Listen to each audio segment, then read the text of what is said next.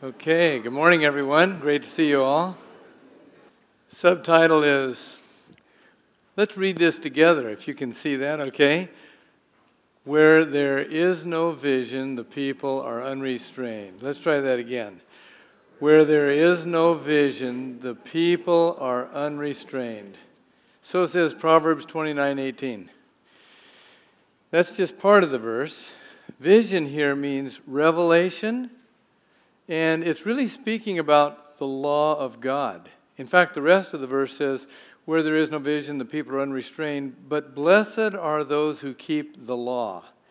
In other words, those who have received the revelation of God's law that He's revealed, they are blessed, but those who have not that revelation live unrestrained lives that are destructive. And so that's the interpretation of the verse. But while it's the interpretation, and every verse really has only one interpretation, there are many applications to every verse or passage as well. And I want to suggest an application this morning for this particular verse. When the local church has no vision, the people are unrestrained. They may be busy, they're in ministries, but they're all doing their own thing and possibly going in a hundred different directions, and there's chaos and sometimes division. Now, that's a long, uh, amplified paraphrase of uh, an application, but isn't it true? I mean, it's like if we don't know where God's leading us, we're all going to be going all over the place. That's why we seek a revelation, a vision from God, so we'll know where He's leading us, so we, we can plug in together and serve together toward that end. Now, a vision um, or revelation from God restrains, not in a bad way, but in a good way. We don't like to be restrained, right? But some restraints are really good. You're glad for the restraining line in the center of a highway or the banks that restrain a river when it flows through a populated area. The ocean is restrained by landmass and the tides. But when a hurricane, for instance, comes along and disrupts the boundaries and uh, the waters are pushed ashore, that causes all kinds of chaos and destruction, as we saw in Hurricanes Harvey and Irma. So, Otherwise, people can build their houses and lives on the shore of the ocean and live in peace and with purpose until those restraints are thrown aside. So it is with the church. When God reveals his purpose to our lives and to the church, then we can live with purpose and in peace to accomplish what he intends his church to accomplish. So, what is his vision for Kaimuki Christian Church? Well, we know that our 2020 vision is set forth every week before us here, uh, but we believe specifically He continually unrolls His purpose for our lives and for His church. And so we've been seeking and praying about God, what is it this coming year? And I really believe God's led our leadership to some areas that we think focus on what He intends. Last weekend, we looked back, we celebrated as we remembered what God has done this past year, and there have been some amazing things and accomplishments for sure, which we give Him all the praise for. But we also identified last weekend three areas in which we have a holy dissatisfaction. Areas in which we believe we can do better than this. God wants us to move forward in these areas because He makes it so clear to us in His Word and specifically through promptings that He's been giving to us. So I want to lay those before you this morning, but I want for you not only to agree with these, but I'm praying that you'll decide to come aboard, if you're not, and say, Yes, let's do it. Let's follow the Lord in these particular areas.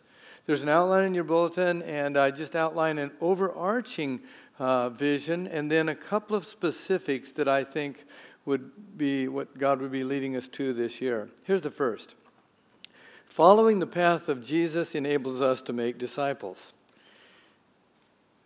That's not all that profound, is it? but it relates to our banner on the right, Keala o Yesu, the path of Jesus. We set that forth a couple of years ago because we believe that we need a pathway to follow Jesus. This is not all encompassing, but it's a basic path of where we need to go. I've got a picture of it in your bulletin. There's also, I'm going to throw one up on the PowerPoint here. Uh, next slide. Should have a picture of that, except I wanted to tell you about this verse first, okay? Thank you very much. This is what Jesus said about making disciples. He said, Therefore, go and make disciples of all nations, baptizing them in the name of the Father, and the Son, and the Holy Spirit, and teaching them to obey everything I have commanded you, and surely I'm with you always to the very end of the age. What is that? That's the Great Commission, right? That's set forth in our mission up there. Who makes disciples? Disciples make disciples. And so we need personally to be becoming disciples, and along the way, we can help others to be followers of Jesus, disciples of His. So now let's take a look at this pathway that I mentioned, uh, Keala o Yesu, as we've set forth. And you'll notice uh, what we talked about last weekend, it encompasses worship in our weekend services, where we grow together and celebrate the Lord. It, it involves ohana groups where we gather and we form community with one another, brothers and sisters in Christ. It involves serving God, finding our ministry, using our spiritual gifts, and it involves reaching the lost by sharing the good news of Jesus. And I mentioned last weekend that it is intentionally shaped as a baseball diamond because that implies movement. That the Lord wants us to add each of these elements to our lives as disciples, to be a complete and a balanced follower of His. And so I want to show you another picture here. And uh, this one comes from the Ala Moana Shopping Center. You've probably seen one like those on a, a kiosk down there. And uh, you, there's all the stores, and you may recognize this here. It says, You are here. Now, I want you to imagine standing beside this and just watching people come up. And you can just see them come up there and they look and say, Oh, we are here. Wonderful. Isn't it great to be here at Ala Moana Shopping Center? And they're just hanging around there. Is that right? No. They're looking at that sign because they want to know where they are because they don't want to be there. They want to be somewhere else. right? That shows them where they need to go. And so it is with Keala o Yesu. Now let's look at this next slide. And uh, we can see you are here. You are in our worship service this morning. I'm preaching to the choir. Uh, we know where we are, and we can say, and I hope you can say, it's wonderful to be here. But is this it? No, this is not it. We also see that we're here but we need to go here, here, and here as well to be disciples of Christ. Each of these elements need to become part of our lives. And so I would really encourage you to look at that one in your bulletin there and make an X on your next step, where you want to go from here. Because Jesus always called his disciples to deeper levels of commitment. If you look in the Gospels, he was always inviting them further in and uh, calling them to commit. So I'm asking you, what are you going to do this coming year to help you grow as a disciple? If each of us would do that, wow, this island will be turned upside down by the power of Christ through our lives. When um, Adam and Eve, as described in Genesis, turned against God and followed Satan's temptation, the relationship with God was broken. They had enjoyed that fellowship. He walked in the garden with them, it says. But then they hid from God. It says God came into the garden and looked for them and says, Where are you? Isn't it interesting that God didn't even know where they were? He did, didn't he? he knew exactly where they were. He wanted to ask them, Where are you in relation to me? Where's your heart? We had a heart relationship. What happened? I believe the Lord is asking each one of us that and wants to know, Where are you in relation to me? And I hope that we can say, I am your disciple, and I want to grow on and not live a mediocre Christian life. And so that's my challenge to you and to myself this coming year as we pursue the vision God has for us. That's the overarching vision, I believe, for this year. A couple of specifics. And here's the first, and it relates to connecting in a specific way. The Lord is leading us to connect with the lambs. Now, when I was a kid growing up on a farm, we had all kinds of farm animals, and sometimes we had sheep. And uh, you may think that lambs are just those newborns, but actually, they're called lambs until they're about two years of age, until they grow to maturity. And so when I think of the lambs, in fact, Jesus told Peter, Feed my lambs and take care of my sheep. Well, when I think of the church and I think of lambs, I think of from our nursery to our keiki ministry to our youth ministry. They're all lambs. And we believe, we've come to believe, the Lord wants us to more effectively connect with the lambs in this church. As it says, we want to be an intergenerational church. And so, how are we going to do that?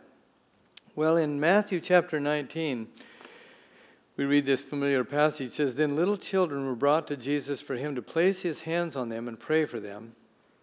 But the disciples rebuked those who brought them. That's an interesting scene, if you can just picture that. Get out of here. Take those kids away. Jesus said, Let the little children come to me, and do not hinder them, for the kingdom of heaven belongs to such as these. The disciples lived in a first century uh, culture and had developed the attitude that adults counted, kids didn't. Kids should be maybe seen, possibly, but not heard. And all too often, that's the case in our culture today, and, and even in the church, where we relegate the children to, well, let somebody else take care of them, and uh, just don't bother us because we have more important things to do. Is there anything more important than being the family of God and growing together with our young people? Now, there are times we need to be separate for learning in different and appropriate ways, but not to the exclusion of coming together. And so we have been praying and planning uh, as to how we can effectively overcome that shortcoming. You know, a few years ago, Dr. Kara Powell spoke at the HIM conference down at the convention center, and we were amazed at what she had to say about churches that have been assisted by Fuller Seminary over the last 16 years uh, in helping their young people to really have a faith that sticks to them, and for those young people to be stuck to the church family when they graduate high school and move on to the next chapter. She wrote a book about it. We read that. We read another book by Dr. April Diaz. And five of us in February went up to Fuller Seminary and uh, went to a conference there where they talked about sticky faith and it was amazing and eye opening. And uh, we committed to it. Our eldership committed, our staff said, We're going to move toward doing this because we just think it will make a huge difference in reaching youth in this community and in raising our youth to be stuck to the faith and to this church. And so there's a vision in place, and we get to help fulfill it. One of the things that we want to do, as they set forth, is have, when it comes to youth and adults, a five to one ratio. And when we think of that usually in youth ministry, we may think, wow, yeah, one adult for every five kids. But no, they flip that. They say, we want five adults for every teen, for every kid. And they don't mean that every adult is going to be a teacher, um, maybe a parent, maybe a youth leader. It, it may be someone who serves alongside of that young person in a given ministry. It may be an auntie or an uncle who just reaches out to connect with that young person on the lanai and develops a relationship and, and lets that young person know, I'm praying for you. And, and is finding out how they're doing and follows them even when they go off to college or into the workforce and stays connected with that young person. We want to do that. In fact, uh, Jackson, who played on the worship team Friday night and often does on Sunday mornings now. He just graduated high school. And I met him when he was a second grader at Liliuokalani School. He was my Common Grace kid and developed a relationship with him. But he came to this church when he was in the third grade after vacation Bible school. And uh, through the years, he must have a dozen aunties and uncles who are really close to him, who've mentored him. Well, every kid needs that. And that's what we want to see happen with Sticky Faith as we move forward. How can that happen? Well, on Thursday evenings, as I mentioned last weekend, we have what we call chill on Thursday evenings, where our kids and kids from Ernie's Waikiki Surf Ministry or his ministry up at Kalani High School come together and uh, we're looking for adults that'll say, Yeah, I'll come and I'll just hang out and I'll get to know some of those kids. And uh, don't have to feel like I'm, I need to be a teacher, I need to be a friend. Not coming as a parent, but as a big brother, big sister to those kids. Sunday mornings, same thing. We want in November to start bringing our high school kids into our worship service and just have us be a, them be a part of that. And then through this next year, uh, they'll be coming more regularly into our worship services and have other activities outside of that. We want to equip parents more effectively to feel like they can disciple their kids. Many of you are already doing that, but parents are the primary disciplers of their kids. Some feel inadequate. Well, we as the church want to partner more effectively with you in that and help you to feel like, yeah, I can do this. We want to serve together, find various ministries we can together with our teens and young people uh, minister. Some of that's, a lot of that is actually already happening. We want to enhance and increase that. And so, as they are more around us, there will be more opportunities, even on the lanai, just to connect with these young people. And uh, that's going to be a challenge that I want to issue to you. But I want you to hear from a teen named Sammy. Sammy is working with children's ministry uh, generally, but when Pastor Marie is off island, as this weekend, Sammy, a high school teenager, she's in charge of that ministry this weekend. And I asked her, Sammy, I know you've connected with a lot of the adults. Uh, can you write something to me and just kind of express what that looks like and how we can be more effective at that. And here's what Sammy wrote When I came to this church, it was a rough time for me as I was still adjusting to the semi new environment I was in and the big changes that came with moving here. I was slowly getting used to it, but the school year was beginning. The new school year meant new projects, one of which was volunteering for a career you wished to pursue. All I knew was that I love working with children, and it was devastating leaving my younger cousins and of course the rest of my family as well. So, about a month into the school year, I decided to break out of my comfort zone and ask if I could start volunteering for Keiki Ministry. Right away, I was welcomed with open arms, which ended up making it impossible for me to stop volunteering here. Throughout my time of being a part of the Keiki Ministry, I've easily connected with adults in the church, especially the parents of kids I interact with at least once a week. Usually, the connections for me with the adults start with talking about their kids, as it's an easy topic to talk about. And over time, many have taken an interest in me as I have in them. They ask questions about why I'm here helping each week, how school is going, etc. I talk to many adults because of the connections I've been making. This has made things more enjoyable knowing that I have people who are older and that I can talk to since I didn't really have a good connection like that for a while before I came here. When I see these adults I've connected with in places outside of the church, I talk to them more as a chance to make a stronger connection. One day I saw a parent at the mall, and we talked about school for a while. And in that conversation, I was told I could always go to them or anyone in this church if I ever need anything. This reassured me of all the wonderful connections I have and reminded me that I always have someone here. If you, an adult, would like to be part of the impact in the youth's lives, you should go for it. If you see a youth around the church, say hello or even just smile at them. If they're standing alone or just waiting around, get your 20 seconds of courage and just go introduce yourself and ask how they are or something else related. Teens will probably feel more awkward about it than you, but I promise we appreciate it. If you feel you can't relate, school is always an easy thing to talk about.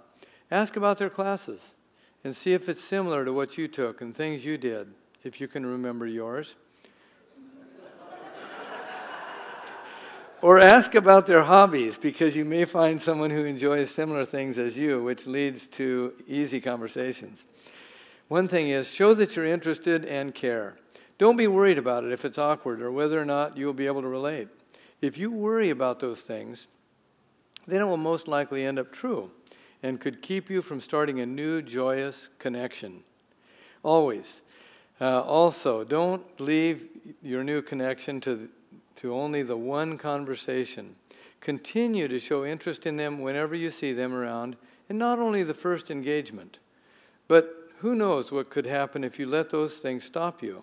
Always remember the easiest way to spark a connection begins with a smile and a hello. Isn't that great from a teenager? That is so practical and encouraging and an invitation for us to just talk to these teens and begin to care about them. So I want to challenge you this next year to connect with one of the lambs. Reach out to one or more of our young persons. You may not connect with the first one you talk to, but just keep connecting, and uh, you'll find one that you can begin to pray for and encourage and care about as you learn more about that young person. I guarantee she or he will appreciate it and will become more the family God intends us to become. So the Lord's leading us to connect with lambs, but also, and this relates to reaching the lost, the Lord is leading us to go after one lost sheep this year. Jesus said something about this in Luke chapter 15. It says, Now the tax collectors and sinners were all gathering around to hear him. But the Pharisees and teachers of the law muttered, This man welcomes sinners and eats with them. Then Jesus told this parable Suppose one of you has a hundred sheep and loses one of them. Does he not leave the 99 in the open country and go after the lost sheep until he finds it? And when he finds it, he joyfully puts it on his shoulders and goes home. Then he calls his friends and neighbors together and says, Rejoice with me, I have found my lost sheep. I tell you, Jesus said, that in the same way, there will be more rejoicing in heaven over one sinner who repents than over 99 righteous persons who do not need to repent. Now, the religious establishment there, the Pharisees and the scribes, they considered themselves right with God, uh, but their hearts were far from God. Jesus said that. They didn't have the heart of Jesus. They despised those sinners. They were not going to be tainted by those tax collectors. They wanted them far from their synagogues as well. But Jesus hung out with those people. And he said, I'm after the lost sheep. I care about them. And that is the heart of Jesus. You know, I know and I believe that the longer we have been Christians, the longer we have been in church, the more Christian friends and circles that we have, and it's just not natural for us to be connected to so many unbelievers. But who wants to be natural? We want to be a supernatural church, right? We want to be supernatural Christians, and we have the capacity with the Holy Spirit living within us to connect intentionally with those that are far from God. And I believe that it's the ordinary thing for people that have been in church and, and, and God's been working in our lives, and we still are sinners, but we're not participating in some of the things we used to. It's probably ordinary to look down on those that do. Who wants to be ordinary? We want to be extraordinary Christians. We want to be extraordinary, an extraordinary church that realizes they're the same as we are. They just need a Savior, just like we did. And uh, we still do. And so I also believe that it may be normal to kind of distance ourselves from people who don't think like we think or act like we think may be appropriate. Who wants to be normal? Let's be abnormal as a church and as followers of Jesus and step outside those comfort zones to come right alongside of them, not looking down on them, but coming alongside, loving them, hanging out with them as Jesus did with these folks. We concluded a few weeks ago the play, uh, The Last Days of Judas Iscariot. And uh, I've reflect, reflected a lot on that play, and I'm so proud of you folks. I'm so proud of you for supporting this play, for getting behind it, for standing uh, with the leadership of this church that said, we're going to throw in. And even though this is an edgy play, it's got profanity in it, but it isn't for the church, it's for the unchurched. And so we partner with another church and, and a couple churches, and, and uh, we have that play up at the university. And uh, wow it was everything and more in all those ways than that I believed it would be. God used it in amazing ways. Powerful play. I keep hearing testimonies, and stories about that. Even yesterday, I heard another one. Well, Mark Branner produced that play. He's a member of our church with us this morning. And um, we had a cast party for the actors the night that that play closed, that Sunday afternoon, right here at Kaimuki Christian Church. Uh, certainly, Mark was there. Some of our drama people were there, and the cast was there. What an amazing opportunity just to hear what they had to say and to have conversations with them. And it had opened their hearts to talk about the Lord. And um, just one gal in particular had uh, asked Mark for a Bible, and we were able to send a Bible with her, and she's already said she loves it. And uh, wow, amazing stuff coming out of that. But at that cast party, I was given the opportunity to share a few minutes from the perspective of our church and why we as a church would have or participate or endorse this kind of a play to speak to the hearts of those folks. And then Mark spoke to them for about 25 minutes. And they were just riveted as he talked about, yeah, the performance and the acting and everything, but then came down to how he was so appreciative of the opportunity to bring his theater family, whom he loves, together with his church family. And how the point of grace had come through so powerfully because Mark had, had uh, been Jesus in that play and had kept reaching out to Judas, even at the end. And Judas is rejecting him. And finally, you know, he embraces Judas and washes his feet at the end. It's a picture of grace. And Mark talked to them about that. And then, as we were ready to go that evening, the end of that cast party, Mark said, Hey, we have a tradition. Before every play, we come together in a circle and put our hands together just like in a football, football huddle and have the word of the day and say that. So, what's the word of the day? And somebody says, Grace. All right. So we all come together and say, Grace. And I thought, wow, they got it. They walked away with what the point of that play was. And uh, I thank God for that. But it took stepping outside of our comfort zone to do that, and it always does, if we're going to get close to those who are far from the church and far from God. So, this coming year, we want to help you, to provide opportunities, and equip you to do that more comfortably. One of the ways is through that Alpha course that we just saw Maggie talk about. That was just a snippet of her testimony about how she came into that group. She felt like comfortable because she could ask her questions. We're going to start one on Tuesday night, the 26th, and it's a meal, and then uh, people see a 15 minute video and we bring our unsaved friends and just they can ask any questions or t- say anything they want and we don't correct them. Say interesting you know? Come back next week. And over a period of weeks people come to faith through that alpha course.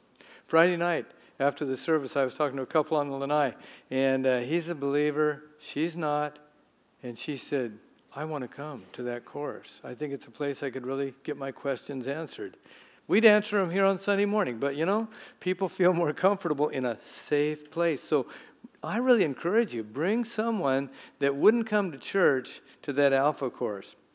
Another one is in November, we're going to start four weeks of just walk across the room. And that will be in our Ohana groups and in our weekend services. And Bill Hybels from the Willow Creek Community Church has put together a video series, which we'll watch a video, which he talks about how to just comfortably learn how to engage with those that don't know the Lord. Start conversations, continue to build those relationships. I think we'll just really be much more at ease once we come through that training. And so I want you to uh, get involved in one of those Ohana groups. Just walk across the room starting in November. Also, this coming year, we want at regular inter- intervals to have Friend Weekend, where we invite someone to join us for services. Uh, we used to have those years ago, and just a few weeks ago, I talked to a couple in our church and found out that's how they came. They were invited by a sister in law who just invited them to come and uh, at a friend weekend. It's just an excuse, an opportunity for us to talk to someone and invite them. So we'll have some of those next year as well. Each of these, all of these, begin with a personal commitment to care about people that are lost, to reach those who are far from God.